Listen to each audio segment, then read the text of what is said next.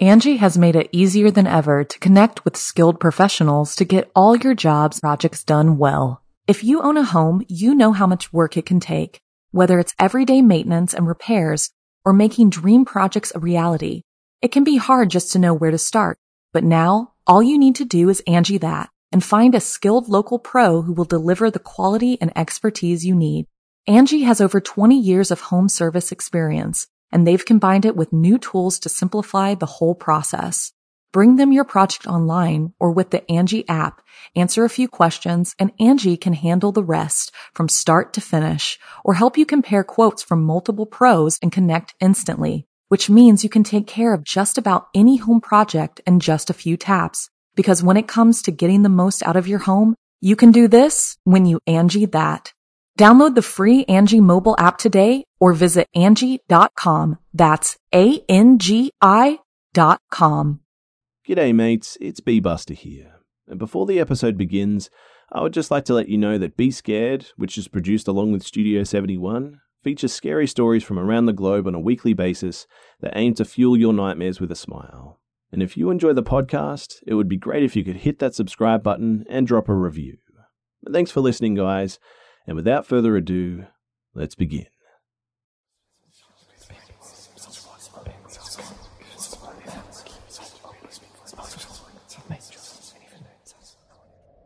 So, this happened to me and the man that I was dating back in the late spring of 2000. I'm an avid and experienced urban explorer. I visit many different abandoned sites, and this place that I'm talking about has been explored several times by others since, but when I visited, it wasn't a common knowledge location, and all the buildings were still intact, except for the main house, which had, from what I had heard, burned down, leaving nothing but the outer stone wall. Nothing but the outer wall remains now, and all the other buildings were torn down since I was there. So, to more recent urban explorers, it's known as the Stone Castle, and more recently, the Osler Castle. This is the name given by the Heritage Society that has decided to fix it up. When my boyfriend at the time discovered it, he saw it in the distance from a roof that he was working on that day, and there's a large barn, a carriage house, and towards the back of the property there was also a stable. The first weekend that we both had off together, we made the hour drive to explore it. The property was absolutely stunning, too. On the top of the hill, back from the road, you could almost imagine living surrounded by such beauty, and we did exactly that. But we lapped up the experience, and it was a really nice place. The house itself was gone, except for the wall, like I said, and if you looked in the basement window, you could see an old stove sort of laying amongst the wreckage. You could tell that it had been a beautiful home at one time, to whoever owned it. Being the explorer that I was, I insisted that we investigate every single corner of every single building that was on the property anyway, and although my ex was less than enthusiastic about it, I insisted. I honestly just did not see the point of driving like for an hour just to look at the outside of the buildings. No, I had to go inside of them. So, the first building we explored was the barn, both upstairs and down. Down in the basement of the barn, though, is where things went from wow to oh my goodness, this is not good really quickly. In the basement, it had been used as a place for what looked like sacrifices of some sort. There was satanic artwork all over, a knife with what appeared to be blood on it, and an altar with black candles, a bottle of what smelled like blood, too. But the most disturbing piece was that whatever satanic group was using it, they had built a makeshift cage out of the silo with chains inside and everything. My boyfriend at the time wanted to get the heck out of there as quickly as possible, but I convinced him to stay so that we could explore the rest of the buildings on the property. I told him that it was probably just a bunch of kids just messing around, so no big deal, right? Wrong. Our next step was the stables at the back of the property, and honestly, I was so caught up in my love for exploring that he would have not have been able to persuade me to leave without going in every single building no matter what. That I opened the door into the stable, and I think it was the smell that hit me first. Rotting flesh, and the entire room was littered with animal corpses dogs, cats, rabbits, coyotes, and foxes. They had been horribly mutilated. It was absolutely, hands down, the worst thing that I've ever laid my eyes on. As soon as my boyfriend saw that, he grabbed me and said that we were leaving right at that moment, and that killing animals is not stupid kids doing stupid things. This was something serious. So we started to leave, but there was one more building, and I really wanted to check on the way out the carriage house. He said no way we were going there and stomped off up the hill back to the main house, assuming that I would follow. I didn't follow. I went around the hill by myself and took a quick peek in the carriage house. The carriage house was very anticlimactic. It had absolutely nothing in it. It's actually a good thing, too, that I snuck off like I did, because if I hadn't, we wouldn't have seen them coming. They would have been able to sneak up on us as we were coming up the hill and do who knows what to us.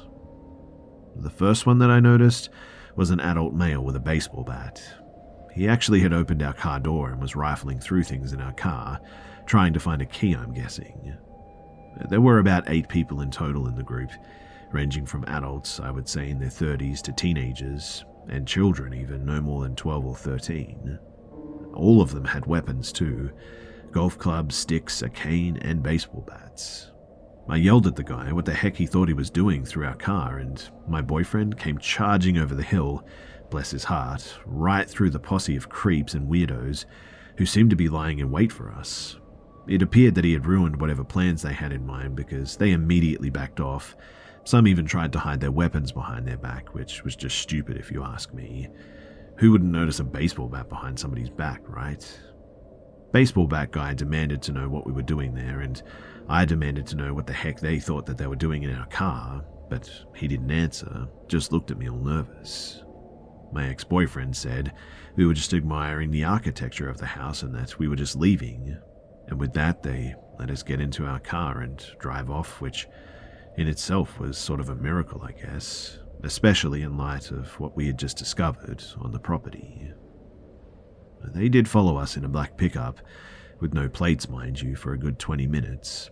Instead of heading home, we went to the closest city, which was Barrie, ON, filed a report with a policeman who seemed more shaken than us, and we headed home. My ex never went back to that roofing job again, too. He had someone else finish it, and he went to another one. I wanted to go back, but after telling people what happened, I couldn't find anyone to go with me. My ex and I continued various explorations, but we both started carrying knives after this. I still carry one to this day, too, even when I hike. I've not read of anyone else having similar experiences at Satan's Castle, Recently, my cousin, who is also an explorer, contacted me with a place that she wanted to explore. And guess where it was? And guess what? We've also made arrangements to go there in the next couple of weeks. So, on that note, and many years later, Satan's Castle cult, I really hope that that's the last that I see of you. And to any other urban explorers out there, please be careful. You just never know what you might come across in these abandoned places.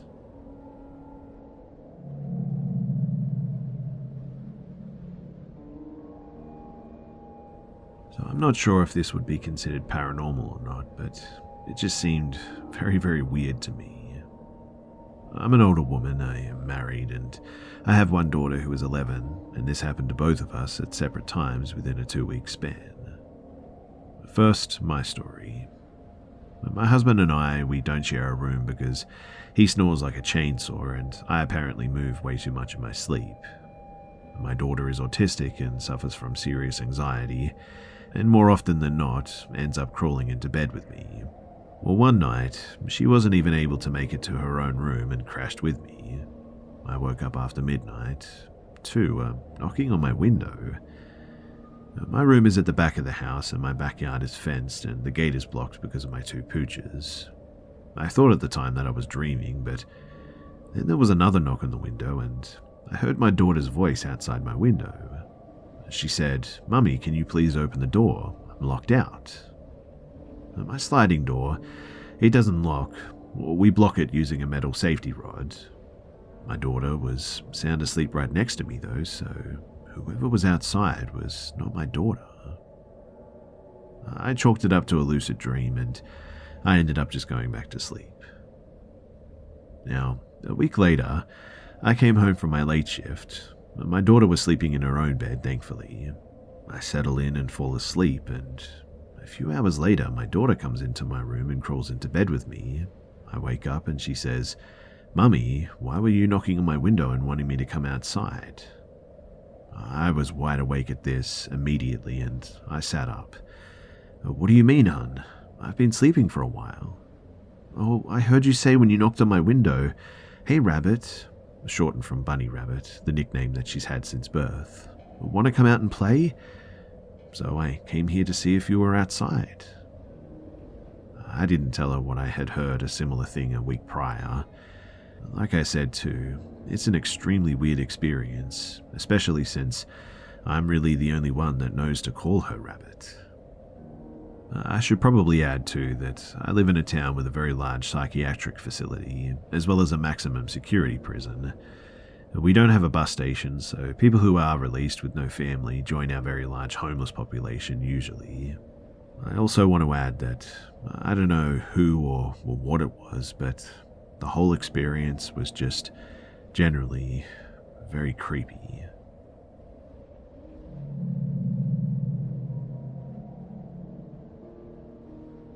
Angi has made it easier than ever to connect with skilled professionals to get all your jobs projects done well. If you own a home, you know how much work it can take, whether it's everyday maintenance and repairs or making dream projects a reality.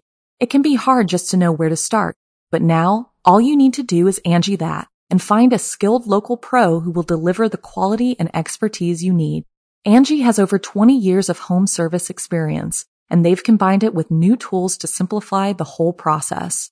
Bring them your project online or with the Angi app, answer a few questions and Angi can handle the rest from start to finish or help you compare quotes from multiple pros and connect instantly, which means you can take care of just about any home project in just a few taps. Because when it comes to getting the most out of your home, you can do this when you Angi that. Download the free Angi mobile app today or visit Angi.com. That's A-N-G-I dot com.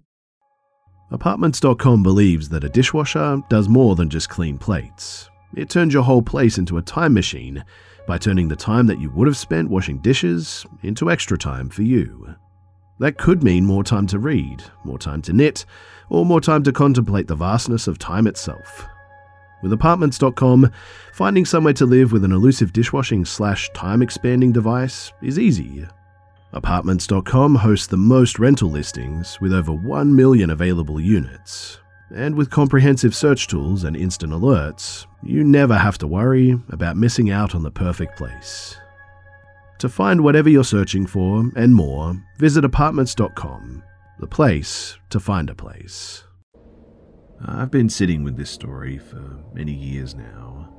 It's not as uh, exciting, I guess, as most of the stories that I find here, but it is eerie, and I wanted to see if anyone could give me an idea of what might have happened. So, my aunt has owned a large piece of land, over a hundred acres, in northwest Connecticut for many years now. Her property is located in a state park that is mostly uninhabited and only frequented by backpackers, really. Her land is well off of any main roads, and we have to drive through a lot of forest to reach her house. She bought the land and remodeled the old house that was already built on it so that it was more livable, and going up to visit her has always been my favorite thing to do. I've been going yearly since I was a baby, really, and have spent countless hours exploring the woods, the creeks, and the land around the house, too. We call it the farm, although it's not really a true agricultural or livestock farm. My aunt does have rescue miniature horses, alpacas, donkeys, and back in the day there were ducks too. Uh, the animals are sort of on one part of the property though, where the area has been sort of cleared out for them to graze and get fat and just be happy. But the rest of the farm is just untouched woodlands. So, in the early 2000s, she decided to install 12 foot fencing around the property, although it only really encloses about 80 acres of the land that she owns. She explained to me that she just couldn't stand the sounds of the coyotes howling right outside of her window at night, and that she had some really creepy encounters while living there. She didn't really go into details of these at the time since I was a young kid. She lives alone, so I understand why she wanted to feel a, a semblance of security in those deep woods. We are originally from the bayous of Louisiana, so being in this type of environment was new to all of us. Anyway, despite being initially unfamiliar with the land, I eventually learned to navigate the area very well as a kid. I had a few favorite spots, and one was up a small foothill in the deepest part of the woods. I would go up so often that eventually I even made a small path that was established in the brush, and I would bring my cousins with me to show them my little oasis. In 2008, when I was about 10 years old, I took a summer trip to my aunt's and brought my best friend Alex with me. She and I often took trips here together during our childhood, and this was not her first time accompanying me to the farm. I remember that we were in the woods at my favorite spot, sitting together and listening to Katy Perry while playing Doodle Jump on our new iPod Touches. This makes me laugh to remember, but we were just trying to enjoy some nature while getting our fill of new tech, I guess. We were there for a while, just enjoying ourselves and talking about random kid stuff when, I don't know, there was just this shift in the air, almost like a, a suffocating stillness and silence just settled over the entire woods.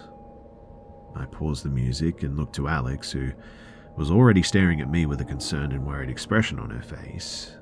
We stayed still and silent for a minute, tilted our heads to listen to the woods and search out any of the familiar sounds that normally crescendo day and night across the farm. There were no birds, no summer bugs, and the trees almost seemed to stand frozen in place as if the light winds that normally rustled their leaves just left us completely. It was a, a vulnerable, terrible feeling, and I knew that Alex felt it too. And then began the sound of footsteps coming from even deeper in the woods. It took a moment for me to determine what the sound was, but the distinct rhythm of weight being picked up and put down on leaves and brush was impossible not to notice. Whatever it was, it was bipedal and heavy, and was coming up towards us from a steep slope down the side of the mountain or the foothill. I remember thinking that it was impossible for a human to move so easily through that part of the woods, since it was really thick with growth and fallen branches and trees and rocks, even making it hard for an agile small child to navigate, let alone a large adult. It also felt as if the woods just laid still in wait while these footsteps made their way swiftly up the steep incline towards us. Do you hear that? I asked Alex in a whisper, and she nodded. It sounds like footsteps, I continued. She nodded again, looking like she was about to burst into tears. And it was at this point that I took her hand and began running down the makeshift path with her, trying not to fall or let her lag behind me at all. We didn't stop until we reached the house, too. We were out of breath when we got back, but nobody was around, and I don't think that we told anyone that day because we were just too shaken to even comprehend what might have been out there. The next day, though, I asked Alex if she would go back out to the spot with me. She was really hesitant at first, but eventually agreed and said that we could go back and look for signs of another human. We made our way back, nervous but determined to discover what had invaded our little sanctuary. When we reached the spot, I looked down towards the direction that we heard the footsteps coming from. I think I even slid down a bit to investigate possible indentations in the brush and the leaves and whatnot. I didn't go too far, obviously, because I was about to lose my nerve and I hadn't noticed much anyway, so I quickly climbed back up to where Alex waited nervously for me.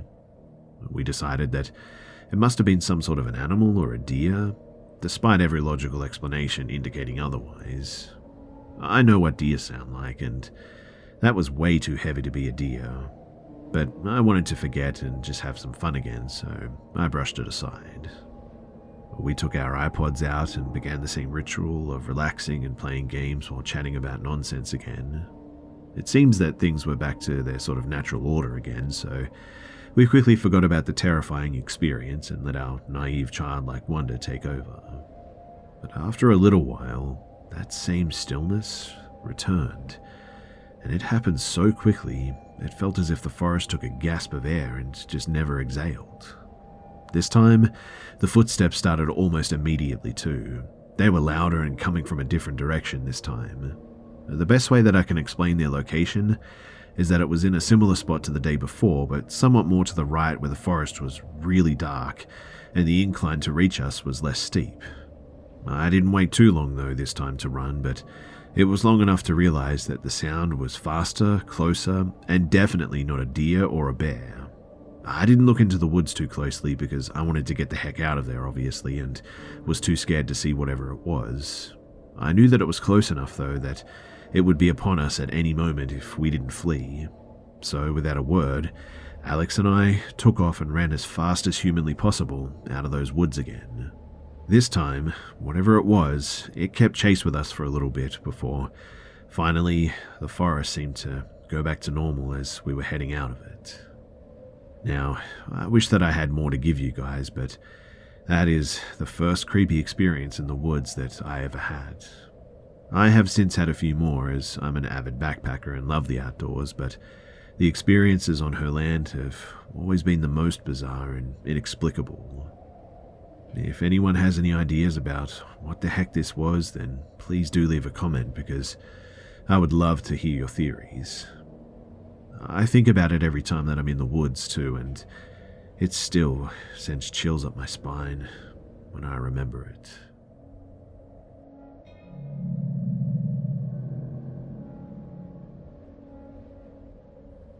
When I was in fifth grade, our washing machine broke. That really sucked too for my mum because she had to haul two kids to the laundromat every weekend until the landlord got us a new one. It also really sucked too for me because of what I had to endure every time. You see, there was always this man there, older and scruffy. I don't know why he was always at the laundromat. I don't recall him doing much laundry, to be honest. He would chat with my mum and us, and whenever my mum was out of earshot, he would whisper like vile, awful things into my ear. My mum would usually give me a few dollars to go next door to the grocery store and get a magazine, Cosmo Girl or something like that. My memories of these days in that laundromat are of just sort of sitting there, staring at my magazine, trying to burn a hole with my eyeballs as I attempted to block out what he would tell me, he told me what he would do to my body in graphic detail, what I would taste like, what I could do to him. Again, in very graphic detail, naming every body part in the most vulgar terms imaginable. Anyway, after one such day on the car ride home, I was just feeling so gross and dirty and embarrassed, and all I could do was work up the courage to tell my mum that something was really weird about this guy. She immediately scolded me for being rude said that he was a nice guy or something like that, and that was the end of it pretty much. But there was this one day that she asked him to keep an eye on my sister and I while she ran to Dunkin' Donuts next door.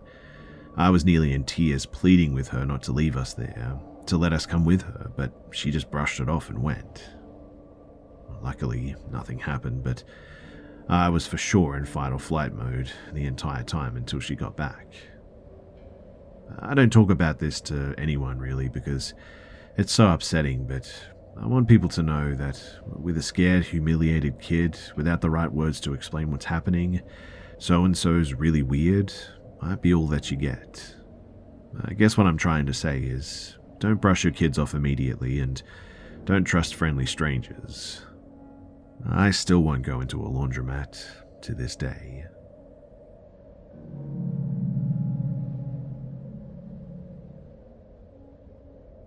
To start off, I was 10 years old at this time, and back then, my grandparents used to own a whole apartment complex, and the leasing office was attached to our house in the complex. So, this is where I spent most of my childhood. My grandmother would run the office, and my grandfather would do all the physical labor around with the other workers. So, uh, I spent a lot of my time in the complex riding my bike, walking my Jack Russell, playing in the creeks behind the trees, like normal kid stuff, nothing crazy. I always felt safe around there, and everyone knew me as the owner's grandchild. Certain parts of these memories do get a little bit foggy as I get older, so I can't remember every incident, but I do remember enough to know this man, and something just wasn't right with him. You see, when my grandmother first leased the apartment to this man, I never knew him until I actually met him. The first time that I did meet him, I was walking around the complex, doing nothing in particular but minding my business, and I see him. He approaches me and begins to make small talk, and me being friendly always spoke back. He mentioned how he just moved in. His apartment is super cool, and he doesn't mind if me and my friends ever want to come over. Didn't really think anything of it at the time, and agreed. But things started to progress the more that I'd see him around, and eventually I knew that something just wasn't right. The next time I met him, I was walking around the entrance of the apartment complex. And to add, Mercer County Community College was right behind the apartment complex. So I used to travel over there, and you could sort of cut through the college by the entrance of the apartments. I was only over there because the overhead bridge that looks down into the creek was there, and I used to enjoy peeking over and seeing the fish swim around. And well, once I was done looking, I turned around and there he was, in the walkthrough of the apartments in the college, peeing into the bushes. He sort of turned towards me, exposing himself, and apologizes for me seeing him like this. Of course, me as a 10 year old, your brain doesn't really process things as easily, so I told him that it was okay and walked away.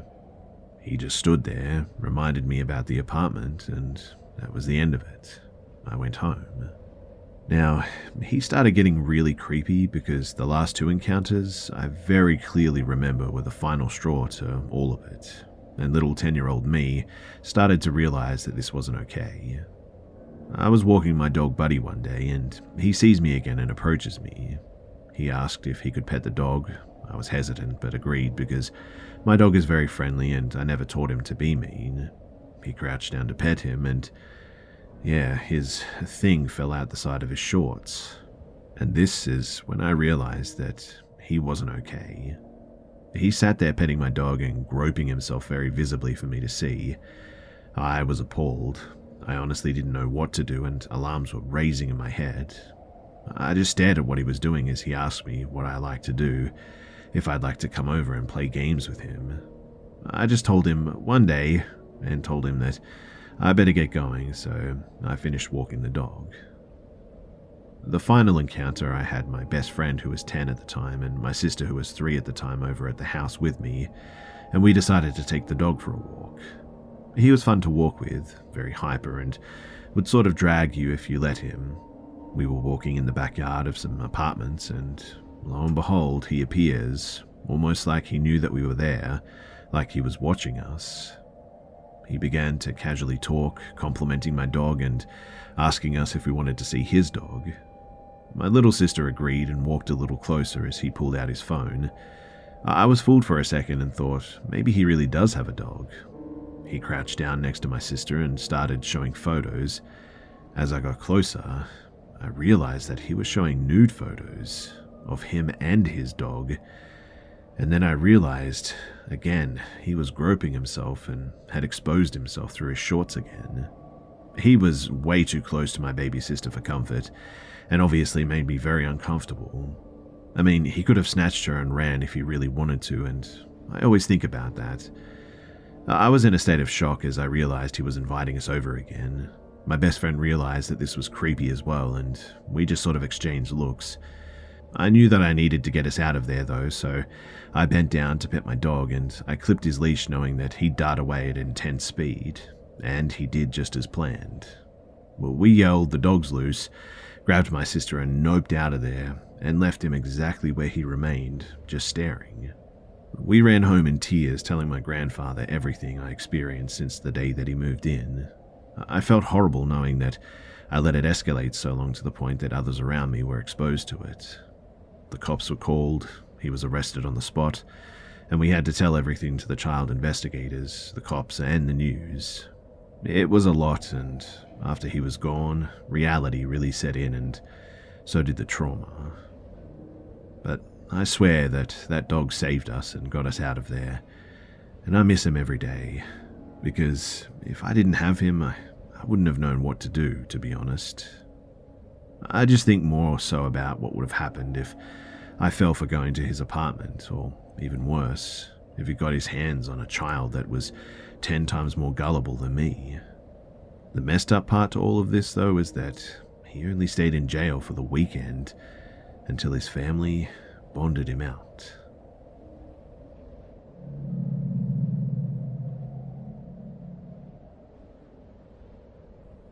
So I had a really weird experience in Congaree National Park outside of Columbia last winter that brought me to these kinds of places. It's a beautiful boardwalk that goes through the swamps and the cypress forest that's in them. Now, I lived in Columbia SC and frequented CNP, so I'm familiar with the area. I often would jump the fence and walk the boardwalk at night, as it's super peaceful to walk the swamp and hear all the wildlife. They never have a ranger or a guard there after hours, so I was always alone too. The last time that I did this was in October of 21, and I was taking my usual stroll with flashlights in hand. I should also mention, again, between the insects and the frogs, the sound is really loud, but then it just completely stopped when I was about a mile in. I heard what I thought was my wife call out for me from the trail ahead, but she wasn't there. I was alone, and she was out of town. Suddenly, I then heard water sloshing to my right and saw nothing with my flashlight. I chalked it up to just being tired, and I tried to keep moving. The wildlife started up shortly after this, and everything was okay. But maybe 15 minutes later, I noticed it got eerily quiet again and heard swamp water sloshing on my left but this time it was more deliberate, like somebody was walking through it. I was in a thick portion of the cypress and I couldn't see more than 20 feet in front of me, and then I heard my wife's voice again. Again, she wasn't with me though, and she was out of town. Certainly not moving through a swamp at like 1 in the morning. It was at this point, too, that I could have swore that I saw what looked like a, a human silhouette for a split second but then it was just gone. Whatever it was, it was very skinny, pale, and taller than me at six feet. And upon seeing it, I noped the heck out of there and ran almost two miles back to my truck and didn't slow down until I heard the wildlife again. Like I said, this is a boardwalk that's in a swamp in the boonies. Nobody's walking around in the water at night without a light or ever, and I don't know of any animal that big that walks in bipedal pattern and have spent my life in the outdoors, so uh, I would know of it. I feel that I should add that I wasn't high or sleep deprived. I just liked the woods at night. I was so freaked by this, though, that I came on to here and I listened to some of the stories, and now I'm convinced that I encountered a crawler or a wendigo or something else that can mimic voices. There's no way that some meth head was stumbling through the swamp miles from civilization that sounds exactly like my wifey. But, and again, it is also South Carolina, so who the heck knows?